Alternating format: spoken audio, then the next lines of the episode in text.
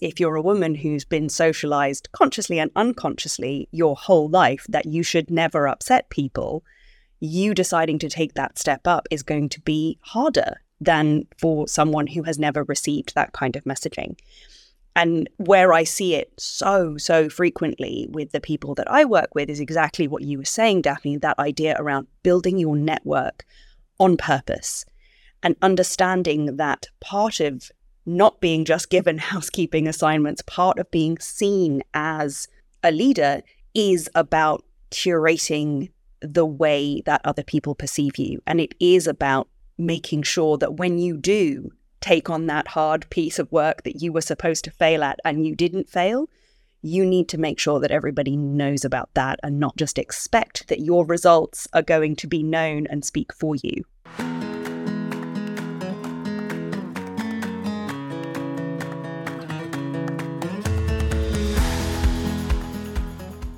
In her book, Conversational Intelligence, Judith Glaser wrote To get to the next level of greatness depends on the quality of our culture, which depends on the quality of our relationships, which depends on the quality of our conversations. Everything happens through conversations. Welcome to Conversations, powered by Quantuvos.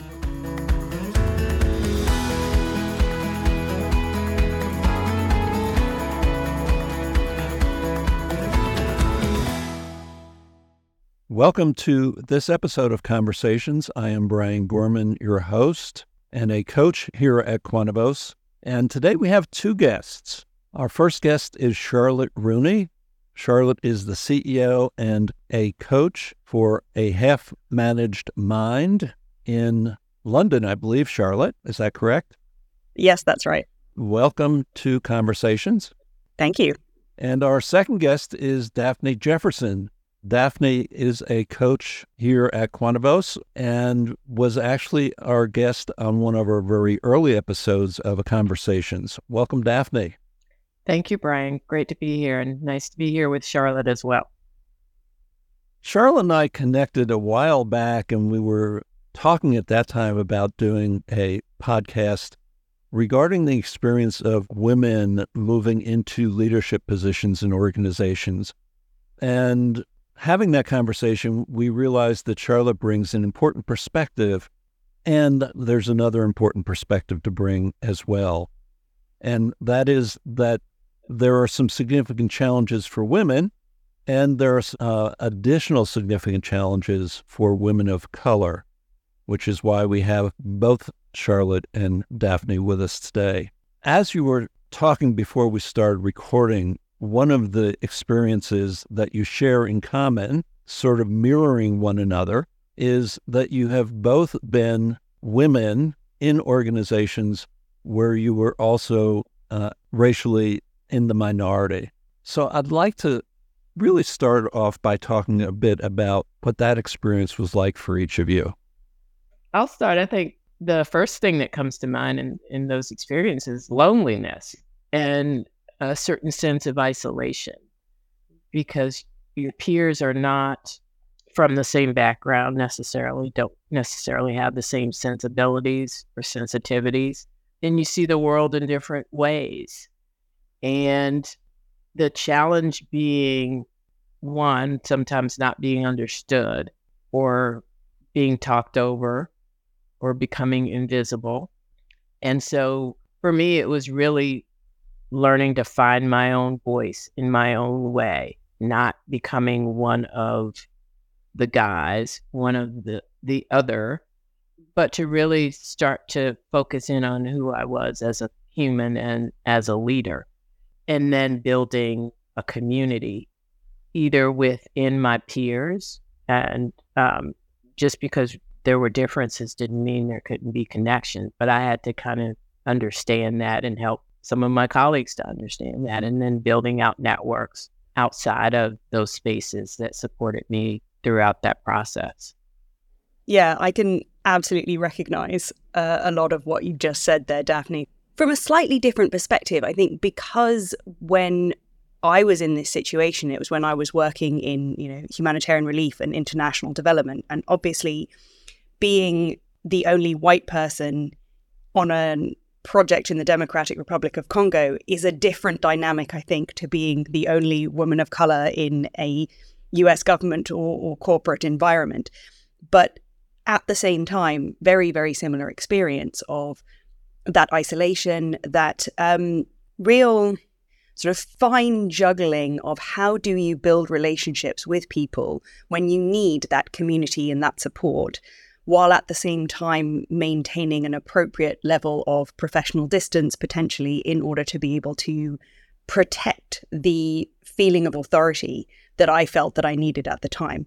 Um, this was quite early on in my career, and I think I might go about it differently now than I did at that time. But at the time, I certainly felt that I needed to keep some distance between me and my colleagues, particularly in that sort of building of friendships and sort of social space, because I saw myself as a representative of the organization that I worked for in this different community where I was living. Um, and, and navigating that dynamic definitely was something that I found challenging and spent a lot of time thinking about. Before we started recording, you were both talking about that entry level experience and what you find even now with clients. You referenced the broken rung in the ladder. Could you talk a little bit about that? Yeah, absolutely. Um, I think for a lot of people who want to get into leadership, taking that first step from being an individual contributor into being someone who leads a team, someone who is a manager, um, is not just a question of you wanting to do that. It's also a question of having the opportunity to be able to make that shift. And it is a real shift on many many levels going from an individual contributor to to a management role. It, it's a completely different skill set that you need in order to be successful when you are leading other people as opposed to when you're just contributing from your own expertise. And i think in a lot of organizations what is lacking is fairness in those opportunities um, and also then the support that you need to be successful once you have made it onto that first rung in terms of the right training, mentoring, and coaching that you need to really facilitate that shift from individual thinking to team leadership thinking. Yeah, as you you talk about that, Charlotte comes to mind at that step where you're moving from individual contributor to that first manager's role, the criticality of having a sponsor. In most organizations, you have to have somebody who is pulling for you or putting your name up. Um, it's not just about ability. And then being able to make that transition. Many times, moving from your peer group into leading that peer group can be a critical phase in figuring out how to make that work and how to be successful.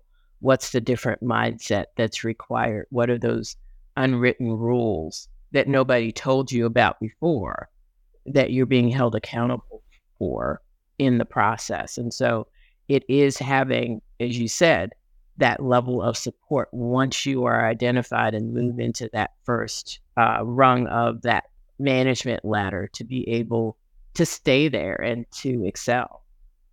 For me, an important piece of recording this particular episode is the messages that the more traditional male leader needs to hear about women succeeding in leadership positions in organizations. And there are a couple of pieces to that. And I don't remember where I read this terminology, but I think it's very apt, although it's a bit uncomfortable. Um, the author or authors were talking about housekeeping assignments versus glamour assignments. And I know from my own experience inside of organizations historically, and I started several decades ago, that women tended to be given the housekeeping assignments. You know, the automatic assumption is you'll take the minutes at the meeting or you'll write up the the report or whatever and the guys will go out and meet with the clients and, and so forth and so on. What is your experience with how assignments came to you, and how do you challenge when the assignments that are coming to you are not the ones that are going to advance your career? Well, I think to your point, the housekeeping versus the glamour takes a number of different forms to include even the messaging around where you may have success in an organization, where there may be some traditional roles for women that are more comfortable for the majority, to include things like human resources, talent development, um, some of the the support functions, accounting, finance. But then you look at the leadership in those organizations, and they're predominantly male.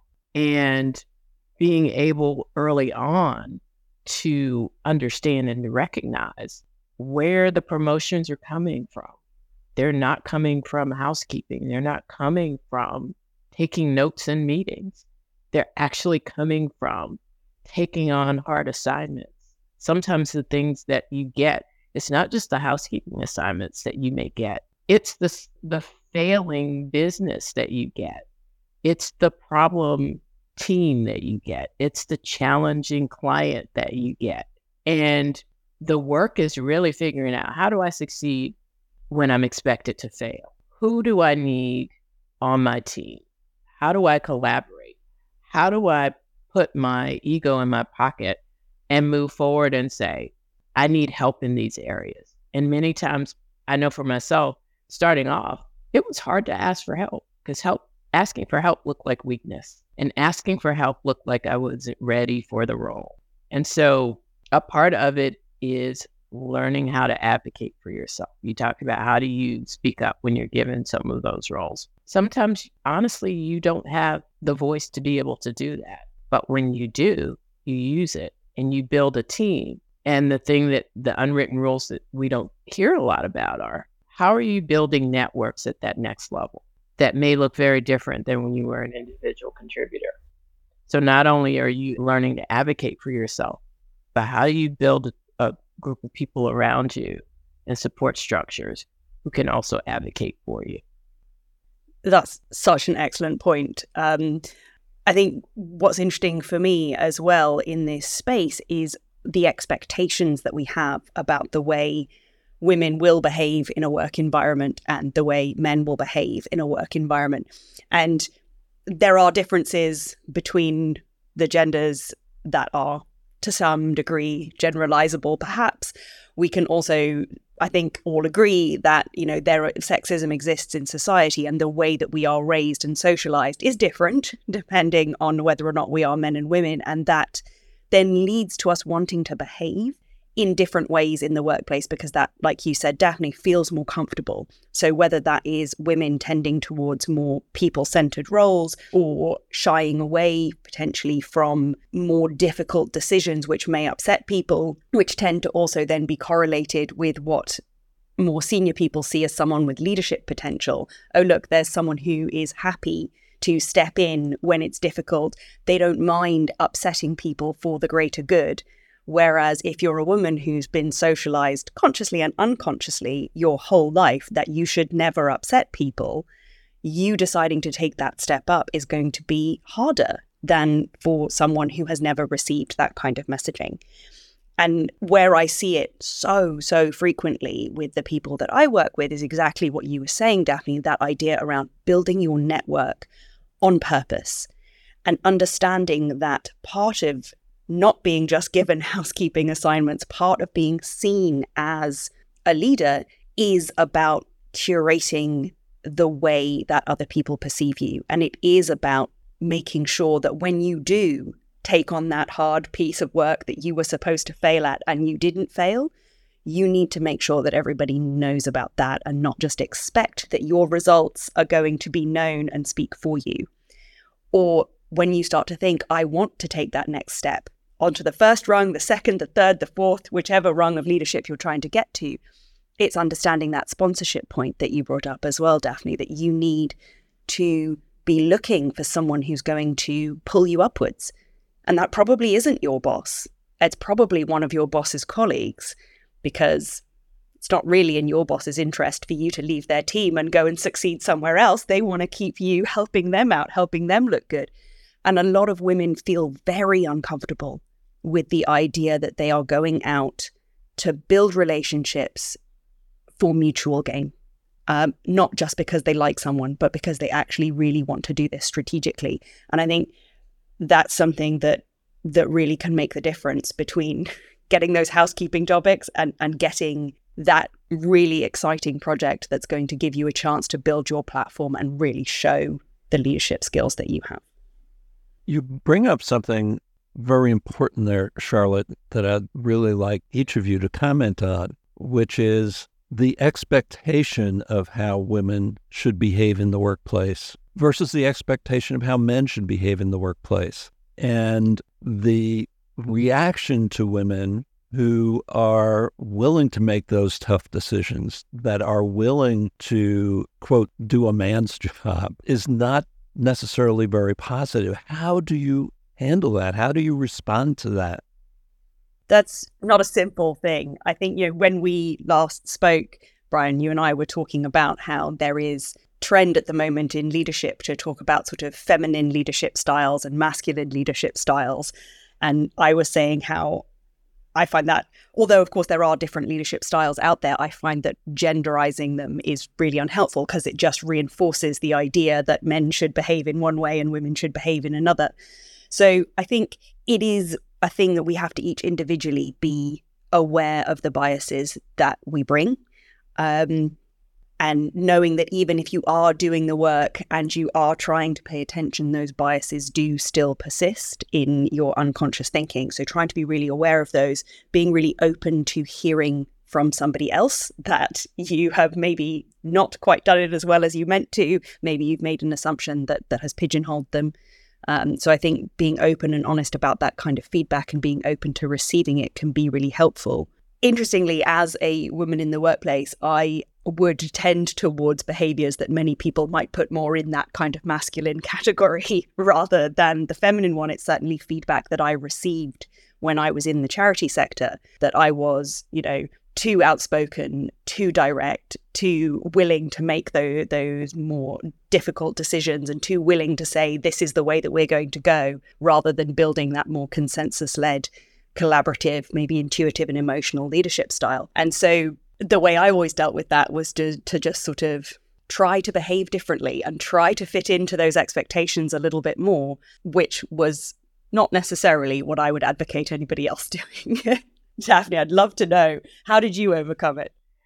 I think a part of it, as you were talking, is this idea of soft skills and being associated more with the feminine, which I think is really ridiculous because the things that were considered soft are the hardest things to do, which are generally the people side of the business. But I think the expectation of how a woman behaves and how a man behaves in order to be successful continues to be a struggle. I know for me, I was in a male dominated environment in air traffic control. And so being decisive was a part of the job. Being supervisor for the first time meant that I got challenged every day. I was in a unionized environment being challenged every day. And so I had to learn not to be as tough as the guys, but to really own who I was and my authority. And that was a shift for me to to own the authority without taking on the ego and the negative characteristics, but to be certain to be decisive. And then to bring in that part of me that likes to collaborate that part that wants to build team. And so it was balancing. Sometimes it was a little schizophrenic going from, you know, the tough into the collaborative. But that's also a part of developing your own unique style and being comfortable with that and learning how do I need to turn up the dial on some aspects. As Charlotte was saying, sometimes it's turning down the dial a little bit to find that balance based on the culture and the context that you're operating in. But I think ultimately, how we're perceived, male versus female, starts on the inside. And for a lot of the women that I coach, a big piece of the journey is understanding that one, you deserve to be there and you are there because of the unique talents and capabilities that you have. And so I say it all the time don't try to twist yourself into a pretzel to be like a man or to be like someone else, figure out that secret ingredient within yourself that has brought you this far and level up into that, not trying to be something else. The question I often ask my clients that goes to what you were just saying there, Daphne, is what do you do like breathing? What comes to you so naturally that it's your secret sauce? It's it's what helped get you where you are, and you don't even necessarily recognize it because it is such a natural part of how you show up. And that's a question that I often will again uh, encourage my clients not just to reflect on, but to have honest conversations with colleagues, with friends, with family, um, to really get to know who you are as others experience you. Several years ago, I was talking to a woman named Nancy Murphy, and Nancy was at the time doing a lot of work around what she called cultural artifacts in organizations. And culture came up in our conversation just a few minutes ago. The reality is, most organizational cultures have their historical roots and much of how they continue today in a white male tradition, if you will.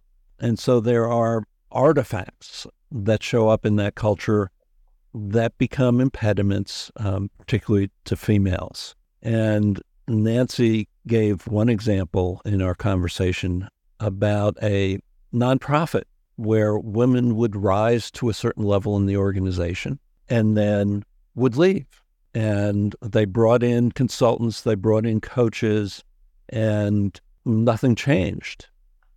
And when she went in to work with them, what she discovered is they had a stand up for more senior leaders at a particular time of the morning when women typically were preparing to send their kids off to school. The women had to decide do I abdicate, and many of them were single parents, my responsibility of my children, or do I find a job that doesn't expect me to put my family aside for the job? Uh, love to hear from each of you some of the cultural artifacts that you may have encountered in your professional growth.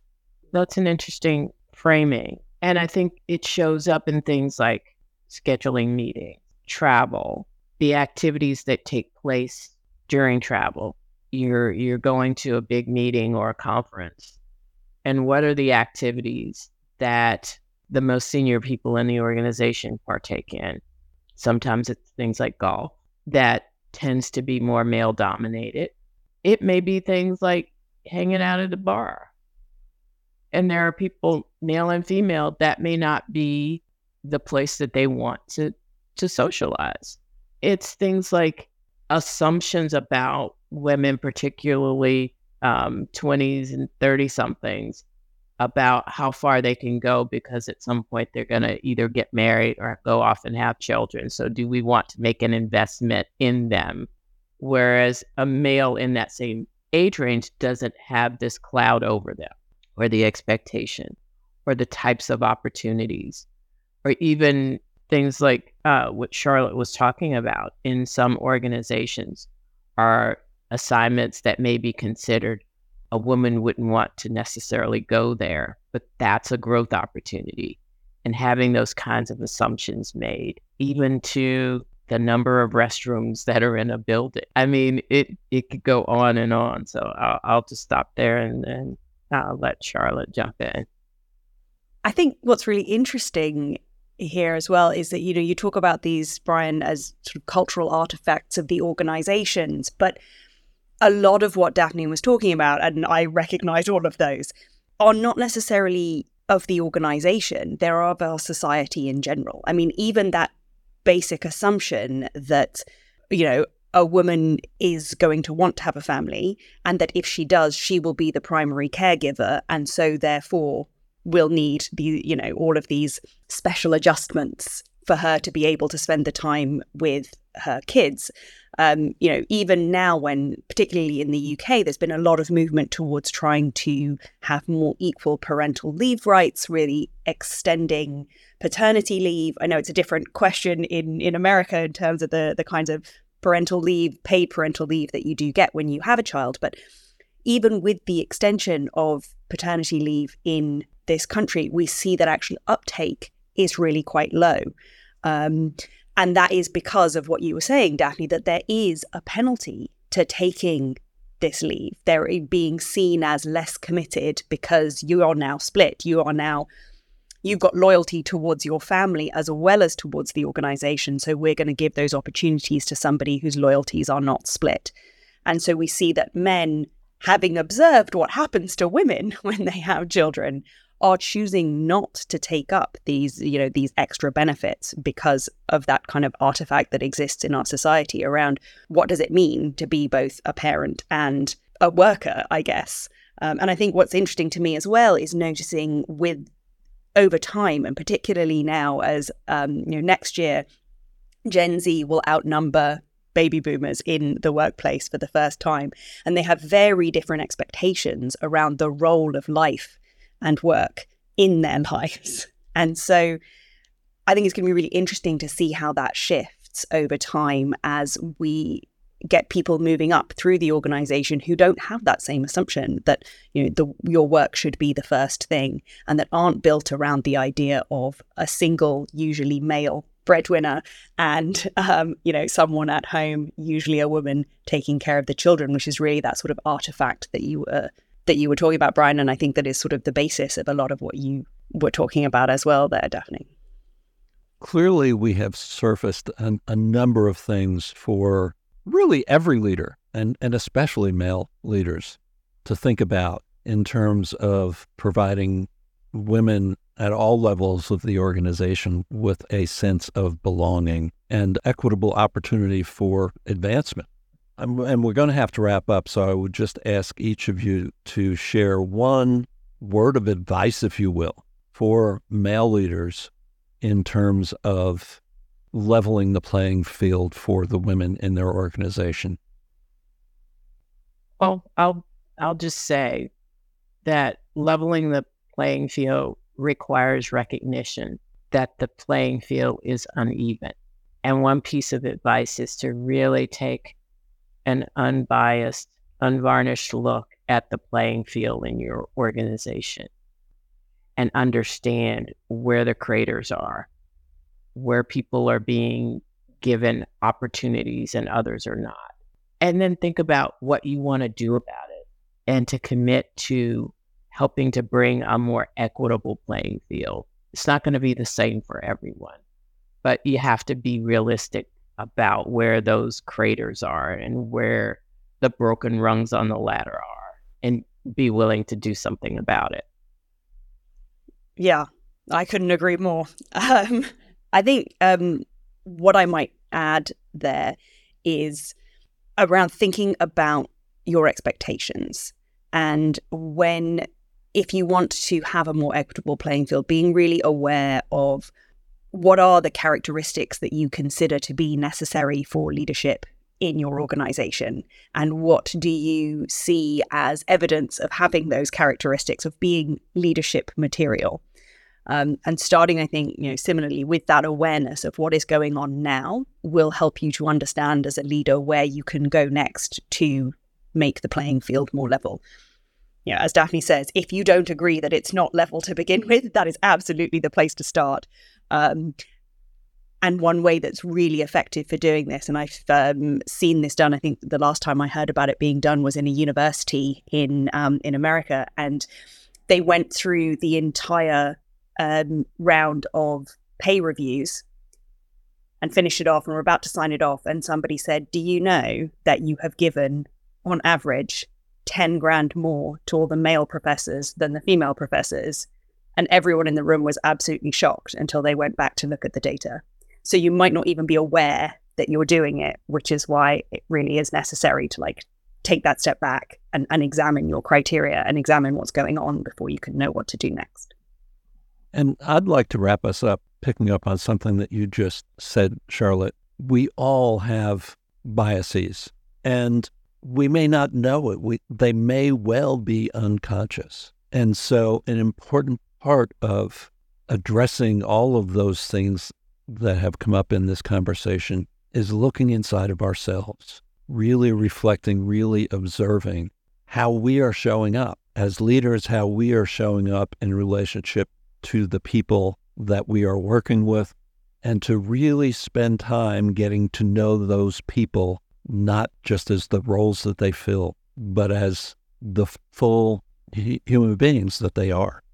Daphne Jefferson of Quantuvos and Charlotte Rooney, Half Managed Mind, thank you so much for this conversation. Thank you, Brian. It's been a pleasure. Thank you, Brian. And Charlotte, for your great insights. I took lots of notes while you were talking. I would love to continue this offline. Absolutely.